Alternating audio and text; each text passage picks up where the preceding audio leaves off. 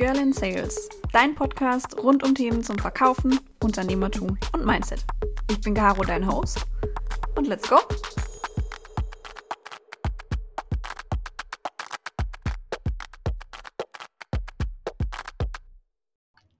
Hallo meine Lieben, es freut mich, dass ihr zu einer neuen Folge Girl in Sales eingeschaltet habt. Ähm, ja, ich bin mal wieder nicht alleine, ich habe aber auch dieses Mal wieder einen sehr spannenden Interview-Gast bei mir dabei. Äh, bisher nur ein LinkedIn-Freund. Ich hoffe, äh, dass wir das auch nach dem Interview noch sind. Und zwar äh, der liebe Hendrik ist heute da. Hi. Tachchen, ich freue mich sehr, in dem Podcast zu sein und ich verrate jetzt was. Ich bin sehr traurig, dass ich dich nicht sehen kann, weil deine Kamera nicht funktioniert. Ja, ich weiß, das haben wir schon vorher in der, im, im Pre-Call schon durchexerziert. Also ich arbeite in einem IT-Unternehmen und bei mir an meinem Arbeitslaptop funktioniert die Webcam nicht. Ich habe die Cookies gelöscht, ich habe den Cache geleert, ich habe den Laptop runtergeschmissen. Es funktioniert nicht. Ähm, aber gut, es soll ja jetzt vor allem um die Tonspur gehen. Darum äh, sind wir ja heute hier zusammengekommen und haben uns zusammengefunden. Ähm, ja, äh, vielleicht um mal das äh, für alle Leute hier klarzustellen. Ähm, Hendrik, dein LinkedIn-Profil findet man auch in den Shownotes. Du bist Growth Hacker. Yes. Ähm, mhm. Erzähl doch mal bitte, was man da so macht als Growth Hacker. Ja. Ja, good point. Äh, ist mein, mein Schicksal, äh, dass ich einen Beruf gefunden habe, den man erklären muss. Ich bin nicht Arzt, Rechtsanwalt, Polizist. Meine Frau ist Polizistin, die hat, kann das immer sehr einfach erklären und ähm, ja, das, äh, das habe ich leider nicht. Also ich erkläre vielleicht einmal kurz, was dieses Growth Hacking oder Growth Hacker äh, ist und dann kann ich erklären, was ich da so mache. Also, eigentlich glaube ich, es steht eigentlich im Namen drin. Growth wollen die meisten von uns, auch die meisten Unternehmen von uns, das ist ja eigentlich nur Wachstum. Das heißt, wir wollen wachsen, wir wollen irgendwas besser machen, wir wollen irgendwas optimieren. Ob das jetzt, welche Kennzahlen ihr in eurem Unternehmen habt, sage ich jetzt mal, entscheidet ihr selber. Bei den einen ist das Sales, äh, bei den anderen ist das Umsatz, bei den anderen Gewinn, bei den anderen äh, mehr User auf die App oder mehr äh, Monthly Active User, was auch immer. Ihr wollt die Community wachsen lassen, ne? Wachstum, wir wollen irgendwas wachsen lassen. Growth. Außer, dass man das im Deutschen nicht so gut aussprechen kann, weil wir können nicht so gut TH, aber. Nein. Ja, du bist Großhacker, ist das. Groß, groß, ja, viele in unseren Terminen sagen halt Großhacking. Ja, das ist ja wunderbar. Und manche schreiben es auch mit Doppel-S. Aber ist okay. Jeder Jack ist anders, sagt man hier in Köln. Das ist der Wachstumsteil. Ich glaube, den kann jeder für sich selber noch einordnen. So, und dann gibt es den Hacking-Teil und den könnt ihr an sich auch selber einordnen, äh, behaupte ich, weil den typischen Hacker haben wir jetzt gerade alle vor Augen. Ne? Das ist jemand, der versucht, irgendwo äh, mit illegalen Maßnahmen, Methoden einzudringen. Ja, ob das jetzt ein Einbrecher ist oder der, der Phishing-Mails schreibt oder versucht, irgendwie einen Webserver zu hacken. Ne? Das ist der eine Teil, den wir bei Hacking kennen. Der andere Teil ist der, äh, habt ihr bestimmt auch auf dem Schirm, so Live-Hacks. Ja, also äh, wie kann ich ohne Wein, äh, wie kann ich ohne Korkenzieher eine Weinflasche aufmachen? Ne? Da gibt es einen Hack. Könnt ihr mal bei YouTube ja. gucken, funktioniert. Feuerzeug. Ne? Ich sag's nicht. Könnt ihr nachgucken. Ist nicht mein Video. Ne? Also, so, aber das ist Hacking. So, wenn man das mal auseinander nimmt, Hacking, ne? und das im Wikipedia oder im Duden nachguckt, dann steht da äh, äh, systematisch in ein System eindringen. Und mir ist das Systematische da total wichtig. Ja? Das heißt, eigentlich geht es um Trial and Error. Ich versuche etwas zu tun, immer wieder, aber halt nicht irgendwie oder irgendwas, sondern schon auf eine systematische Art und Weise. So, und wenn wir das jetzt zusammenpacken, Wachstum und Hacking, Growth Hacking, ne, dann äh, machen wir ein, haben wir eine Methodik, systematische Try-and-Error-Methodik, um am Ende dieses Wachstum mehr oder weniger zu erzwingen. Das Illegale ist Quatsch, ne? also äh, wir machen da nichts Illegales. Äh, erstens und zweitens, was auch immer viele glauben, ist, dass das irgendwie so ja, äh, jetzt kommt jemand vorbei und der bringt uns diesen einen Growth Hack, mit dem wir dann morgen ein Unicorn sind, mit dem ich dann auch morgen Millionär bin. Das ist natürlich auch Quatsch, ne? weil wir brauchen bei Trial and Error natürlich Versuche. Wir müssen optimieren. Wir wissen nicht, welche Idee die richtige ist, um bei dir den nächsten Wachstumsschritt zu erzielen, sondern wir müssen es ausprobieren. Natürlich kann man sich da auf ganz viele Erfahrungen und Best Practice und so äh, kann man sich ausruhen, aber am Ende nur weil du jetzt gelesen hast, dass das bei uns super geil funktioniert hat, heißt das ja noch lange nicht, ohne dass du es ausprobiert hast, dass das bei euch genauso gut funktionieren wird, sondern es, der Kontext ist ja immer ein anderer. Und das ist eigentlich Growth Hacking. Das ist eine Methodik, wie man als Startup, als Scale-up, aber auch als großes Unternehmen sich auf Wachstum fokussieren kann, um dort wirklich Schritt für Schritt fokussiert die richtigen Ideen auszuprobieren, ja, bis man sein Ziel erreicht ist äh, erreicht hat, wäre grammatikalisch richtig an der Stelle. Du, wir reden hier nicht über Grammatik, wir reden okay. über Inhalte, von daher ist das vollkommen in Ordnung. Ähm, vielleicht noch mal ganz kurz, ich habe es vorher angeschnitten, wir sind LinkedIn-Freunde noch. Ähm, und äh, vielleicht da noch mal ganz kurz ein, zwei Takte zu dir. Also ja. du bist ja wahrscheinlich noch mehr als ein Großhacker, oder? Äh, ich bin noch, ich bin 41 und letzte Woche geworden und ähm, bin äh, Familienpapa. Äh, das heißt, ich habe eine Frau und äh, zwei Kinder. Auch das ist ja sowas wie Growth Hacking. Ne? Also ich ja. Nicht, äh, wer hier zuhört ähm, äh, und schon, schon Familie hat, ne? bei manchen, also das, das Kindermachen ist bei manchen gar nicht so einfach. Ja, auch das hat was mit Trial and Error zu tun. Und bei anderen wiederum äh, passiert das, ohne dass sie es überhaupt versucht haben. Ne? Und das ist so ein schönes Bild, wo ich gerne in Keynotes äh, mitspiele, zu sagen, so auch das hat ja was mit, mit Familienwachstum, mit, mit Growth Hacking zu tun. Und mit welcher Methodik und mit welchen, ich sag mal, Cheats und Tricks man versucht, das dann zu provozieren oder auch, ja, jetzt haben alle schöne Bilder im Kopf, aber dafür ist doch so ein Podcast auch da, wenn man sich schon nicht sieht. Also ich weiß nicht, ob die Frage in die Richtung abgezielt hat, aber ähm, das bin ich auch. Und ähm, ja, natürlich bin ich auch Unternehmer. Das heißt, ich habe äh, meine eigene Company ähm, am Start, wo wir nichts anderes machen als äh, Growth Hacking äh, mit unseren Kunden wirklich Schritt für Schritt anzuwenden. Um, äh, ja, ehrlich gesagt, dass diese zwei Teile, Familie und äh, meine Company, äh, sind auch das, was mich tagtäglich beschäftigt, ehrlich gesagt. Ja, kann ich mir gut vorstellen. Ich meine, auch eine Company ist ja eigentlich wie ein Kind, ne? Das ist sowas von wie ein Kind. Also, und das Kind schreit und heult und dann freut es sich und ich bin es selber. Kostet Geld und ja, Nerven. Ja, es, es, es, ist, äh, es ist, wie es ist. Ähm, ähm, das, das, also, ehrlich gesagt, ich war ja nicht immer ähm, alleine meiner Company. Also, ich mache das seit viereinhalb Jahren und habe vorher ähm, da habe ich das eigentlich alles gelernt, durfte ich die Reise von Trusted Shops, das kennen bestimmt ganz viele von euch, dieses Online-Shop, Gütesiegel und Bewertungssystem. Und da war ich quasi von klein auf mit dabei. Also da durfte ich ganz frisch jung ins Startup rein als Entwickler. Also ich bin eigentlich Techie, verrückterweise. Und dann durfte ich in dieser Startup-Reise fleißig mitwachsen und ähm, war da irgendwann verantwortlich für den Tech- und den Produktbereich. Habe dann ein Team gehabt von 56 Leuten das heißt, da habe ich schon einmal so eine echte Growth Story ja, von klein auf mitmachen dürfen. Und ja, das ist echt eine mega cool. Zehn Jahre habe ich das gemacht und das war echt eine mega coole Erfahrung, die ich nicht missen möchte, weil am Ende lernt man den ganzen Kram nur, wenn man ihn macht. Du kannst dir Bücher reinziehen und Podcasts reinziehen und Kurse machen und so. Und mach das auch bitte alles, aber am Ende musst du halt anwenden und umsetzen. Und das hat mich schon immer geprägt und weil weil ich daher komme und ähm, ja, deswegen, da war die Welt aber eine andere als in der Selbstständigkeit. So, ne, wenn du sagst, nachts nicht schlafen. Ich habe damals auch schon nachts nicht gut geschlafen, weil mich meine Ideen und die Sachen, die Problemchen, die wir da in der Company hatten, getriggert haben. Aber hier geht es ja auch um Mindset. Ehrlich gesagt, ähm, als ich dann meine eigene Company gemacht habe, hast du auf einmal andere Probleme du hast viel mehr Freiheiten und ist auch alles gut und schön und du kannst alles selber entscheiden, aber du musst auch selber entscheiden. Das sehen viele nicht.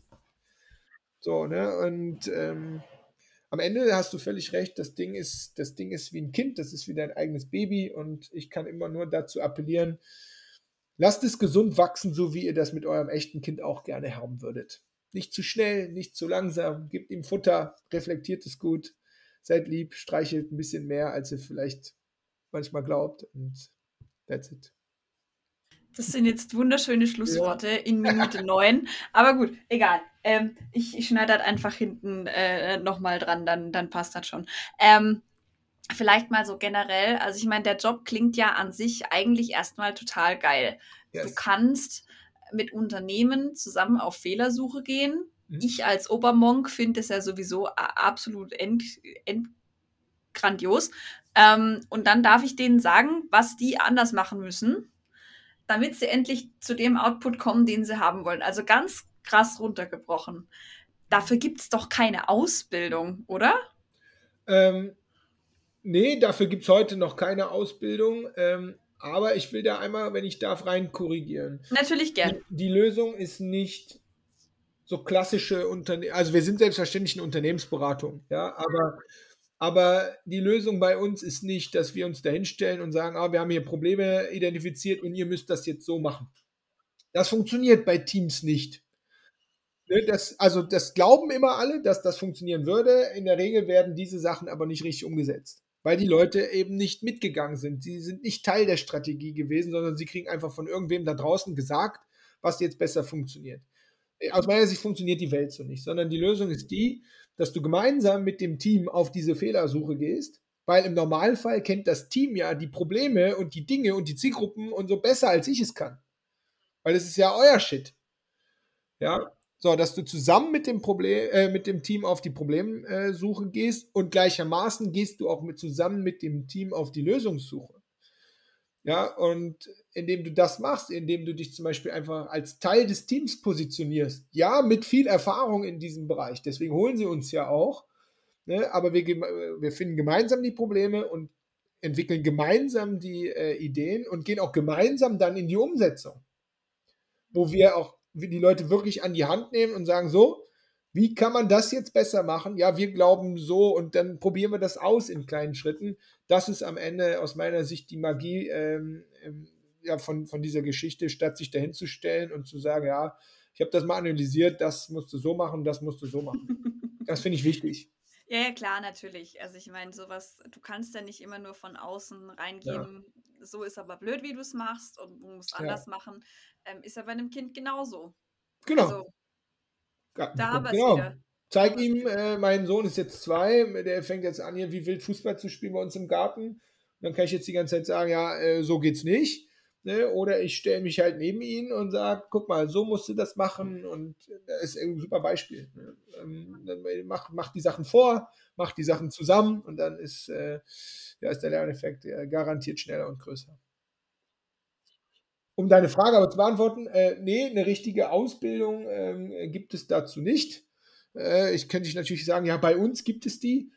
aber äh, also für Leute, die jetzt kommen, aber ich habe das nirgendwo ähm, ähm, richtig gelernt, sondern ähm, wie gesagt, ich bin aus dem IT-Hintergrund irgendwie ins Marketing abgerutscht, habe dann irgendwann Produktmanagement gemacht, was schon so ja so ein bisschen IT und Marketing vereint. Und dann habe ich diesen Begriff irgendwo bei 20, 2013 ähm, auf TechCrunch mal aufgeschnappt und habe mich in diesem Begriff komplett wiedergefunden weil ich nicht Techie war und ich war auch nicht Marketer und ich war auch nicht Produktmanager und erst recht nicht hier so ein Executive Director irgendwas. So war mein Titel am Ende in dem Startup. war mir nie wichtig, sondern ich bin halt Growth Hacker. Das heißt, mir ist wichtig, dass das Ding wächst und mir ist dann wichtig, dass wir so schnell es geht systematisch ausprobieren. Und dann habe ich halt gemerkt, dass es im deutschsprachigen Raum dazu überhaupt nichts gibt. Und dann habe ich losgelegt. Ja.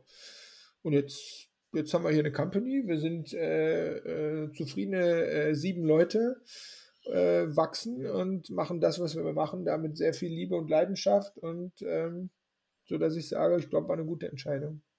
Ja, doch, also als Außenstehender kann man das, glaube ich, schon auch so beurteilen. Ähm, wer zum Beispiel auch dein LinkedIn-Content verfolgt, mhm. der lernt ohnehin schon sehr, sehr viel. Danke. Muss ich auch sagen, gerne.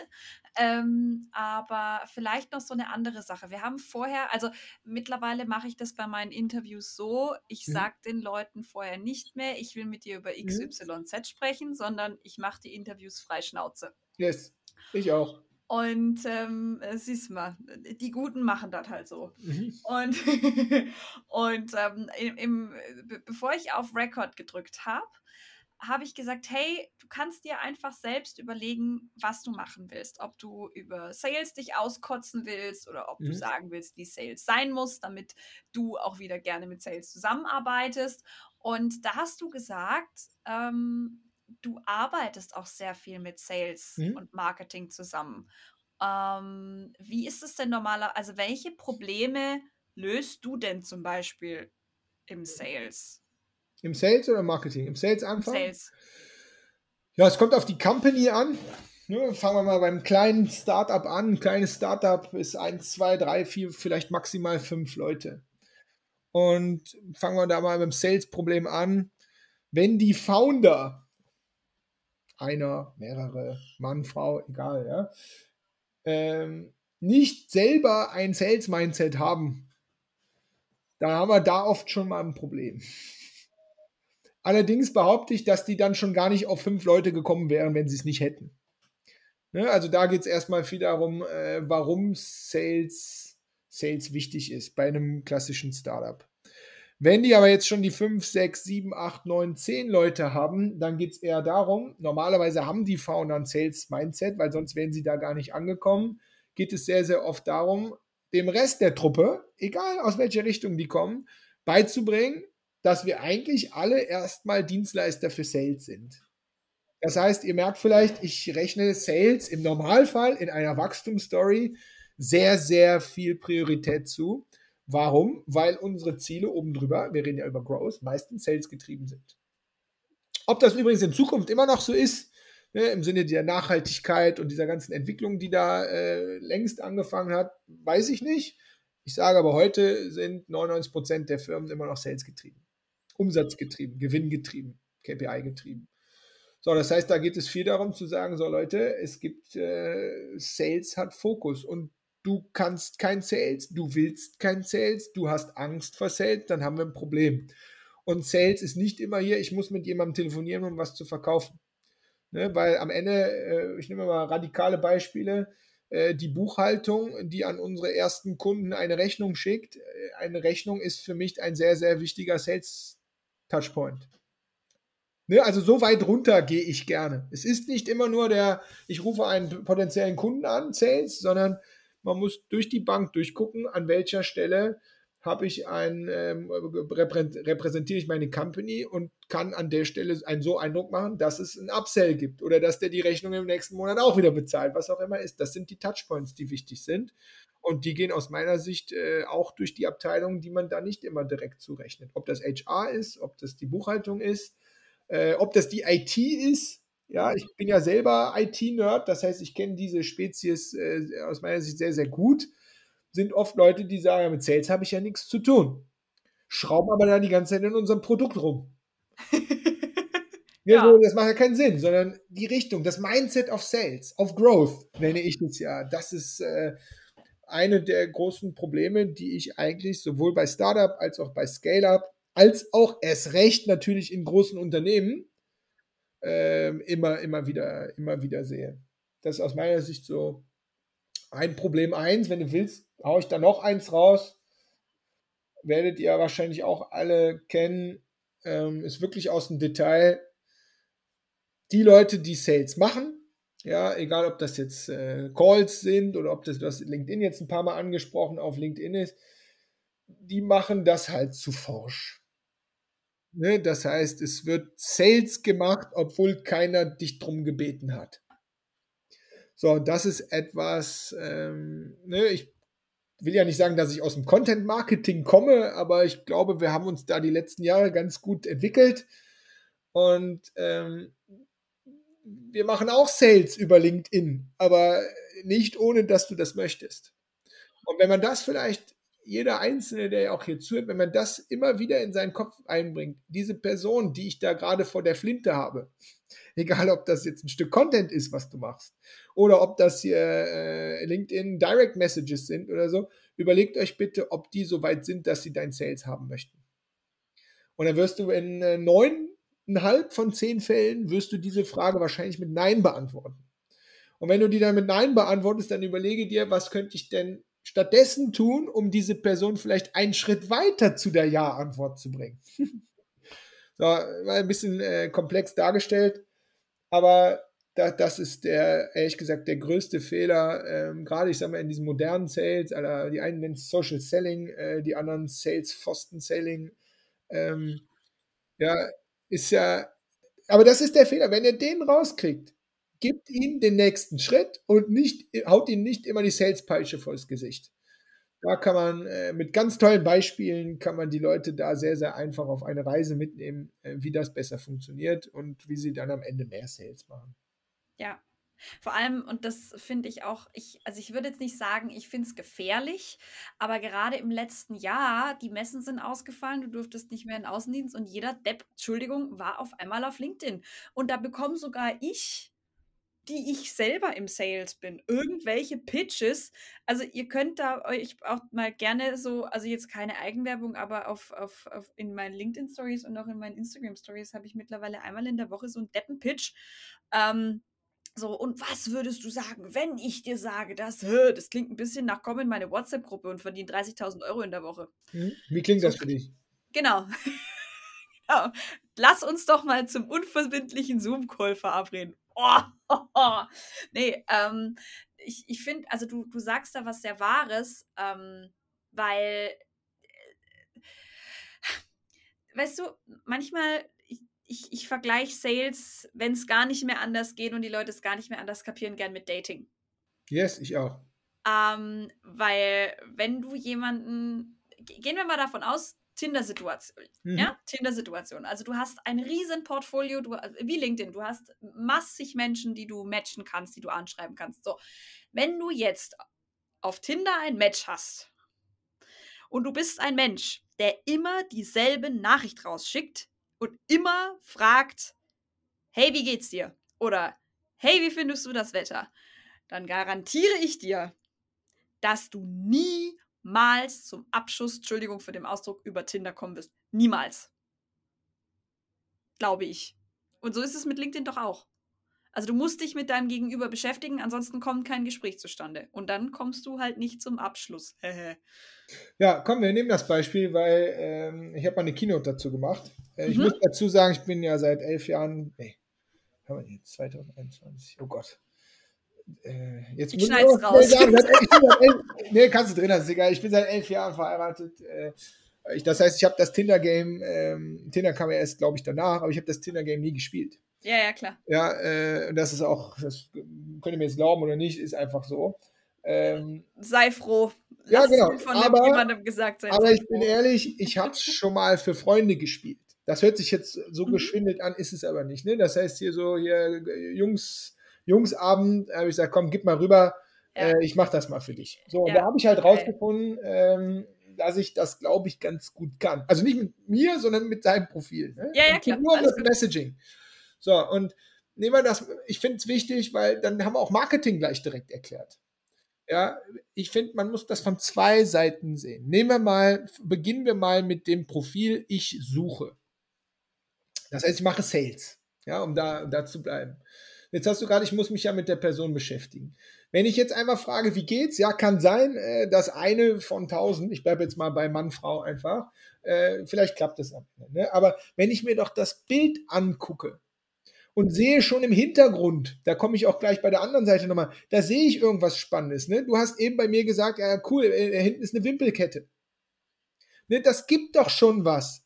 Das gibt dir äh, eine Insight über mich. Wahrscheinlich haben wir Kinder, ist jetzt für Tinder vielleicht nicht so cool, aber ist egal. Ja, aber ja, vielleicht matcht sie dann auch vielleicht mal direkt lieber nicht. Ja, vielleicht. Ja, aber für den Gesprächseinstieg ist es doch ein leichtes, auf die Wimpelkette einzugehen. Was steht denn da drauf? Ist das Happy Birthday? Hattest du Geburtstag? Das, ich denke mir das gerade spontan aus. Ne? Aber das ist erstens was komplett anderes, als alle anderen machen. Und zweitens ist das ehrliches Interesse. Und das finde ich wichtig. Und ob ich jetzt in dem Bild was erkennen kann oder nicht, oder ob ich auf das LinkedIn-Profil gehe und gucke, was waren denn da für Aktivitäten vorher, hat die Person selber mal was äh, gepostet, hat die Person selber was geliked, zu gucken, aus welchen Interessen kommt die denn, was kann ich da irgendwo einen Bezug zu finden, um ein Gespräch aufzumachen. Das mhm. ist alles immer echter und persönlicher, als zu sagen, ey, geiles Wetter hier, du auch hier. Äh, oder diese ganzen äh, Scheiß, den wir auch beim Dating. Zu Vino sage ich Nino. Oh Gott, Alter, wenn ja, das, das finde ich, no, das finde ich nice.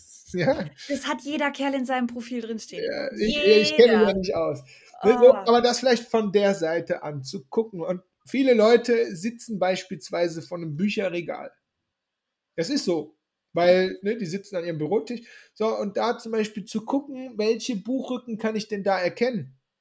Und darauf ein Beispiel in Bezug zu nehmen, ob das jetzt ein Businessbuch ist, ob das ein Roman ist, ob das äh, Reise, äh, sag mal hier, wie heißen die Dinger hier, ähm, Reiseführer sind was Tinder-Situation, was Geileres.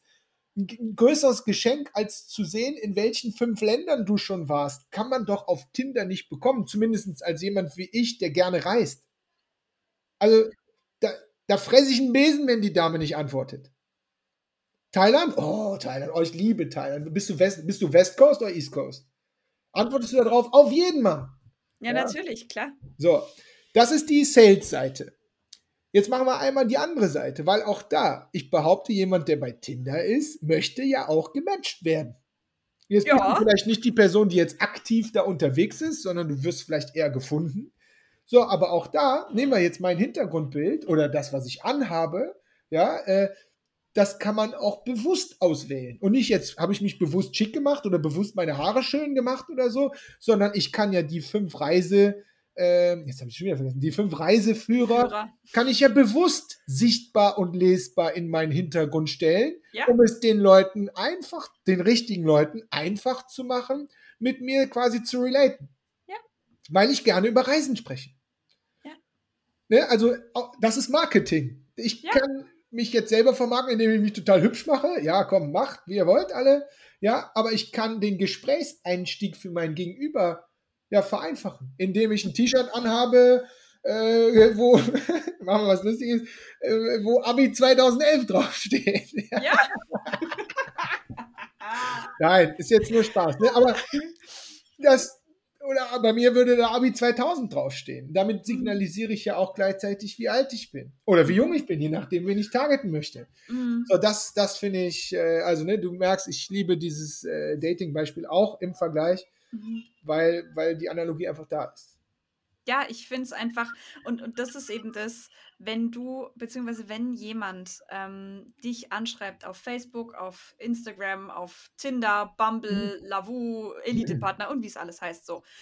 Wenn du da angeschrieben wirst, dann willst du ja, also dann hast du ja ein Match, weil du von irgendwas getriggert bist. Das heißt, von irgendwoher kommt das Interesse, diese Anfrage ja. anzunehmen. So ich, du bist blöd, wenn du das dann nicht verwandelst. Wenn du das einfach nur machst, um Anfragen zu generieren ja. und um deine Matching Rate zu erhöhen und um deine Matchmenge zu vergrößern, dann lass es bitte gleich bleiben. Mhm.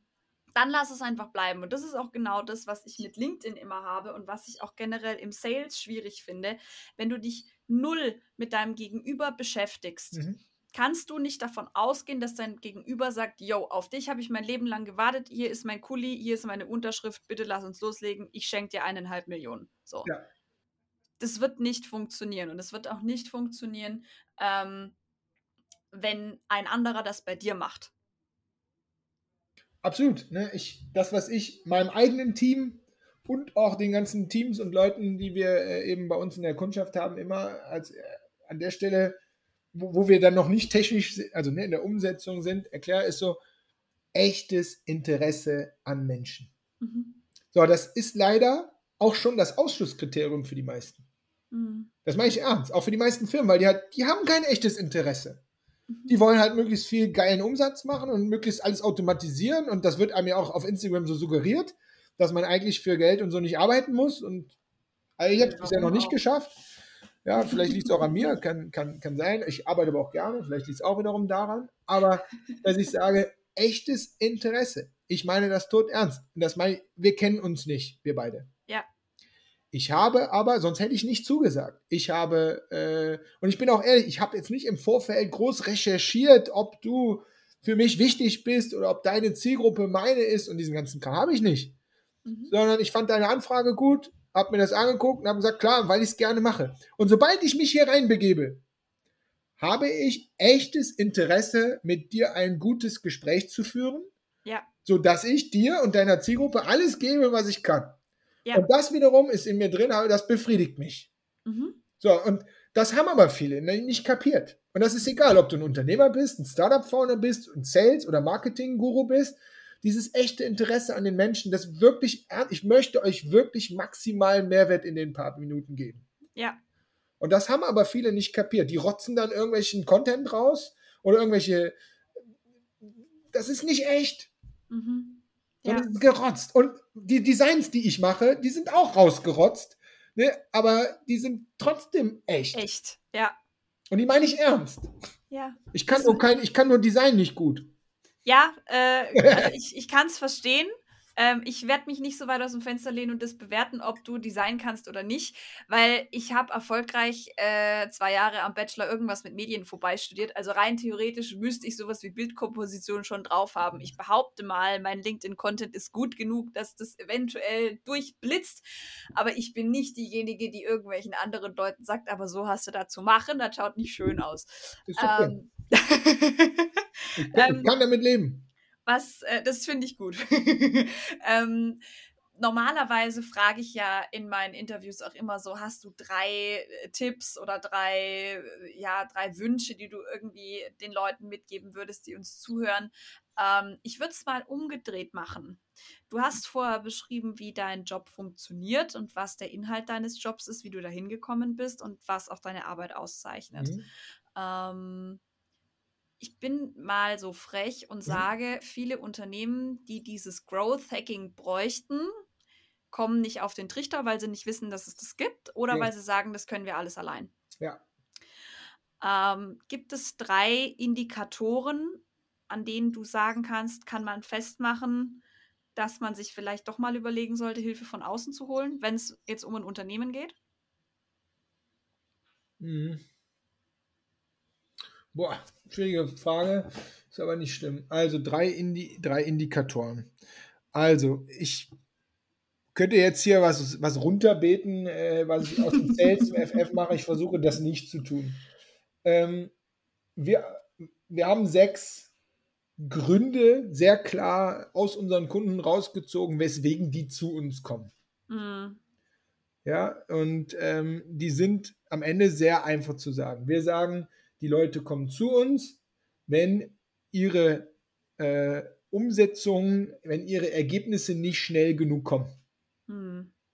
Ne, dauert einfach zu lange. Wir hm. brauchen jetzt sehr, sehr schnell eine Antwort auf, funktioniert dieser Marketing-Channel für uns? Wir haben eine neue Zielgruppe, funktioniert das für uns? Wir haben ein neues Produkt, funktioniert das für uns? Ne? Also schnelle, also ne, Problem ist, denen ist es zu langsam und sie wollen das beschleunigen. Sie wollen schnellere datenbasierte Ergebnisse haben. Das ist so Grund eins, weswegen viele kommen. Ihr merkt vielleicht schon so, das ist schon so ein Advanced-Grund fast. Mhm. Ja, also ja. jetzt nicht so ein, ähm, so, so ein Basic-Ding. Der zweite, der ist sehr klassisch wiederum und ich glaube sehr einfach zu beschreiben. Da geht es um Skills. Du hast eben gesagt, kann man nirgendwo lernen.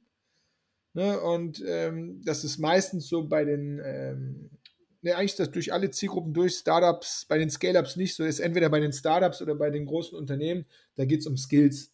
Die wollen wirklich das Handwerk des digitalen Marketings lernen. Da geht es nicht darum, bring mir E-Mail-Marketing bei, mm. ja, sondern da geht es wirklich darum, dieses ganze Konglomerat. Mhm. Wir reden über Marketing, Sales. Ne? Also wie spielt das zusammen? Wie sind denn eigentlich die Zusammenhänge? Weil die großen Unternehmen sind ja meistens so gestrickt, da gibt es den E-Mail-Marketing-Profi, den Landing-Page-Profi, aber die hängen halt nicht zusammen die arbeiten alle nur noch in ihrem eigenen Kosmos, aber haben halt den, kriegen halt nie den Überblick.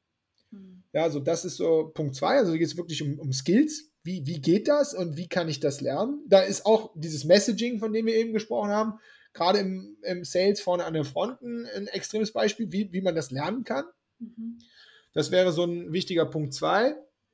Der Punkt drei, ähm, ja, ist, ist auch ein eigentlich einer, den ich nicht erlaube, aber es ist nun mal da.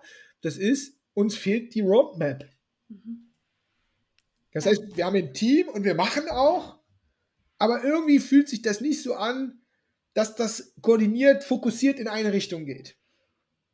Ne? Da kommen wir dann oft mit, okay, dann bauen wir, bauen wir mit euch zusammen eine Strategie mit einem Ziel und dann nehmen wir euch drei Monate an die Hand und lernen mit euch in dieses Ziel reinzurennen. Mhm. So, das ist ehrlich gesagt eines der größten und häufigsten Themen. Und du hast es ja eingeleitet mit, ähm, ja, die meisten wissen gar nicht, dass es es gibt. Und deswegen spielen wir in unserem Marketing Sales natürlich gerne genau diese Probleme auf, um die Leute eben mit diesen Problemen zu konfrontieren, weil das Problem, mhm. dass sie nicht genug Fokus haben, dass sie keine Roadmap haben oder dass sie eben nicht alle in eine Richtung laufen, das wiederum kennen die meisten dann auf einmal schon. Ja. Und dann ja das machen wir natürlich sehr viel mit Content auf verschiedensten Ebenen, ja auch mit unserem Podcast und so. Und so kriegen wir eigentlich dann die Leute über die Probleme, mit, mit denen sie dann sticken quasi, also sagen, ja, das Problem kenne ich. Und dann mhm. kriegen wir sie von da eigentlich äh, bei uns in den Funnel rein. Das sind so mal so drei, drei Klassiker. Sehr schön. Also tatsächlich muss ich sagen, ich habe noch nicht mit dir zusammengearbeitet. Ich kenne den Umfang deiner Dienstleistung nicht mhm. und ich weiß nicht, wie gut ihr das macht. Mhm. Aber mhm. auf Basis der letzten 35 Minuten und 46 Sekunden mhm. würde ich denjenigen, die hier zuhören und auch auf Basis dessen, was ihr in eurem Podcast sagt, was du auf LinkedIn machst, wie du auf LinkedIn agierst, wie du mit den Leuten interagierst, würde ich sagen, vertraue ich dir genug, um wenn jetzt jemand zuhört, der sagt, hm, vielleicht könnte das ja was sein, zu sagen, ich vertraue dem, geh da mal hin. Ja, äh, wir haben ja, äh, um jetzt diesen emotionalen Bums nochmal zu überspielen, äh, eine Frage noch ausgelassen, die muss mir jeder beantworten mhm. am Ende eines Interviews. Und zwar, ähm, geht es ja immer darum, dass den Leuten gesagt wird, hört ihr Podcasts an und die und die Serie und mhm. Bücher, mindestens 52 Stück im Jahr und bla. Mhm. Ähm, hast du denn irgendeinen Film, eine Serie, ein Buch, ein Podcast, den du, was du empfehlen kannst? Es muss nichts mit Business zu tun haben. Wenn du allerdings was empfehlen möchtest, was mit Business was zu tun hat, dann gerne. Yes. Ähm, lass mich mal überlegen. Also das Buch, was ich immer zweifelsfrei äh, empfehle und was die meisten echt nicht kennen, das ist das Buch mit dem Titel Delivering Happiness. Mhm. Und ich vergesse immer, das ist der, äh, der ist leider letztens verstorben. Ähm, das ist von dem Sappos-Gründer. Ah, okay. Deli also googelt oder sucht auf Amazon, whatever, äh, einfach Delivering Happiness. Aha. Da geht es um also das ist eine echte Geschichte von diesem Sappos-Gründer, wie er mhm. das gemacht hat und am Ende ja dann an Amazon verkauft hat und so. Und ähm, das zeigt, warum es immer richtig ist, das Kundenbedürfnis in die Priorität zu stellen.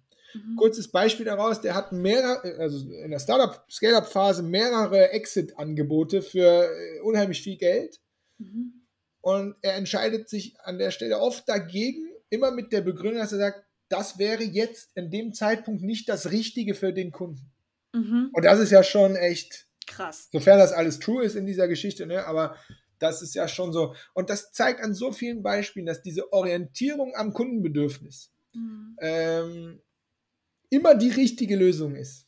Mhm. Und ich gebe da auch immer als Tipp oben drauf, das merke ich auch für mir selber, wenn wir uns irgendwo mal festgeruckelt haben, Passiert ja, ja auch. Ich habe ja auch nur ein Unternehmen. Ne? Ja, klar. Da sage ich immer, es ist immer richtig, wieder bei den Kundenbedürfnissen anzufangen. Zu gucken, mhm. okay, lass uns noch mal kurz zu den Kundenbedürfnissen zurück. Mhm. Wer ist das und warum kommen sie eigentlich zu uns und was machen wir mit denen? So, da, da kannst du immer wieder starten. So, das wäre, ähm, das wäre ein Buch und vielleicht noch ein Buch, äh, ich will hier holen, das ist hier, das habe ich ehrlich gesagt zu spät gelesen in meiner Karriere, obwohl es ja kein zu spät gibt. Mhm. Das ist, das habe ich Weihnachten mir schenken lassen, also letzte Weihnachten. Das ist äh, Play Bigger. Mhm. Und How Pirates, Dreamers and Innovators Create and Dominate Markets. Oh, geil. Also Titel Play Bigger. Und auch da ganz kurz, da geht es darum, wie du diese neue Kategorie kreierst. Mhm. Sales, hochgradig relevant, ne? Also wie du nicht die nächste Unternehmensberatung aufmachst, mhm. ja, ja. Äh, das nächste Uber-Startup, äh, jetzt den nächsten Lieferdienst. Nehmen wir mal hier Gorillas als Beispiel. Oh ja, ja. Ne? Die haben nicht den nächsten, also eigentlich haben die nur den nächsten Lieferdienst äh, kreiert. Aufgemacht. Ja. Aber sie haben zwei Sachen gemacht. Sie haben sich genau angeguckt, wo in dieser menschlichen, äh, in dieser menschlichen Einkaufsgewohnheit ist eine Lücke. Mhm. Und dann haben sie es mit einem fetten Marketing-Claim äh, in die Welt gedroschen. Ja, und die menschliche Lücke, nur an dem Beispiel, ist ja einfach da, dass ich äh, heute Abend jetzt für mein Gericht eine Flasche Wein brauche und drei Tomaten. Mhm. Und nicht meinen Wocheneinkauf mache. Ja. Für 100 Euro in den Warenkorb. Ja. Und, und wenn ich dir das erzähle, ist das immer super klar. Und dann haben sie gesagt, so, den Shit liefern wir dir halt in zwölf Minuten. So, und so, also ist jetzt super einfach dargestellt, aber so kreierst du halt einen neuen Markt und damit bist du direkt außer der Konkurrenz. Ja. Und fällst natürlich damit auch genauso gut auf die Schnauze, ne, dass du das Ding lief dann liefern musst, ist auch klar. ja, Ja, aber, klar. aber, aber guckt euch die ganz, ganz Großen an, die kreieren ihren eigenen Markt, ihre eigene Kategorie. Ja. Und darüber geht dieses Buch, wie das geht. Sehr problembasiert auch. Also das ist schon so ein bisschen die Oh, Lösung. Und ähm, ja, merkt man vielleicht, ähm, I love it. Und äh, ich versuche das natürlich auch im Kleinen auf uns anzuwenden, dass ich sage, ja, nein, wir sind keine gewöhnliche Be Unternehmensberatung und nein, wir machen kein Marketing und nein, wir machen kein Sales und nein, wir machen auch kein Training und nein, wir sind auch keine Agentur. Das heißt, ich kann, mit, ich kann zum Beispiel, das ist wichtig, ich kann ganz, bei ganz vielen Sachen Nein sagen. Jetzt ist aber die Frage, was seid ihr denn dann? Growth Hacker. So, und dann komme ich ja auf einmal in eine Situation, wo ich sagen kann, ne, wir nehmen dich an die Hand, wir machen mit dir eine Strategie und wir setzen die Strategie mit dir gleichzeitig um. Und Mhm. deswegen bin ich auch eben so heiß gelaufen, als du gesagt hast, ja, und dann sagt ihr denen, wie es geht. Nein, wir setzen mit dir zusammen um, weil das ist meine Ja. Definition unserer eigenen Kategorie, die heute Ja. ganz, ganz wenige machen. Ja. I love it. Jetzt bin ich, habe ich super weit ausgeholt auf diese einfache Frage. Sorry. Alles gut, alles gut. Ähm, ihr müsst übrigens nicht googeln. Ihr kennt mich. Ich bin so freundlich und nehme es Yes. euch vorweg. Ihr Sehr gut. findet die Direktlinks zu beiden Büchern ähm, in den Shownotes, genauso wie das LinkedIn-Profil von Hendrik. Alle Infos zu seinem Unternehmen und natürlich auch seinem eigenen Growth Hacking Podcast. Ähm, wer jetzt noch nicht genug von ihm gehört hat, kann ich sehr empfehlen. Ähm, Hendrik, wir sind am Ende. Vielen lieben Dank, dass du dabei warst und mir Rede und Antwort gestanden hast. Sehr gerne. Und ähm, ich würde mich freuen, wenn wir das irgendwann nochmal machen. Und dann verspreche ich dir auch ganz doll und hoch und heilig funktioniert auch meine Webcam. Ja, alles gut. Also, ich bedanke mich äh, für deine Zeit, für eure Zeit, fürs Zuhören. Ähm, und ja, schaut gerne mal vorbei, hört auch gerne in den Podcast rein. Und ähm, unterstützt alle, die guten Content machen. Das gilt auch für meine nette Podcast-Host-Dame hier. Und nein, unterstützt die, weil ähm, die meisten haben es halt noch nicht geschafft, selber Content kontinuierlich zu liefern. Deswegen auch mein Appell zurück, äh, lasst eine Bewertung da und, und, und pusht die Leute, weil ähm, das ist viel Arbeit und da steckt ja auch bei dir viel Liebe drin. Das finde ich super. Dankeschön. Gerne. Ich wünsche euch einen super Wochenabschluss. Morgen ist Freitag, ähm, nächste Woche Happy Selling. Wir hören uns und ähm, ihr dürft gespannt sein, was ich die letzte Woche angeteasert habe. Kommt ganz bald. Ich hasse es, euch so auf die Folter zu spannen, aber ich weiß, ihr werdet es mir verzeihen. Bis dann. Ciao, ciao.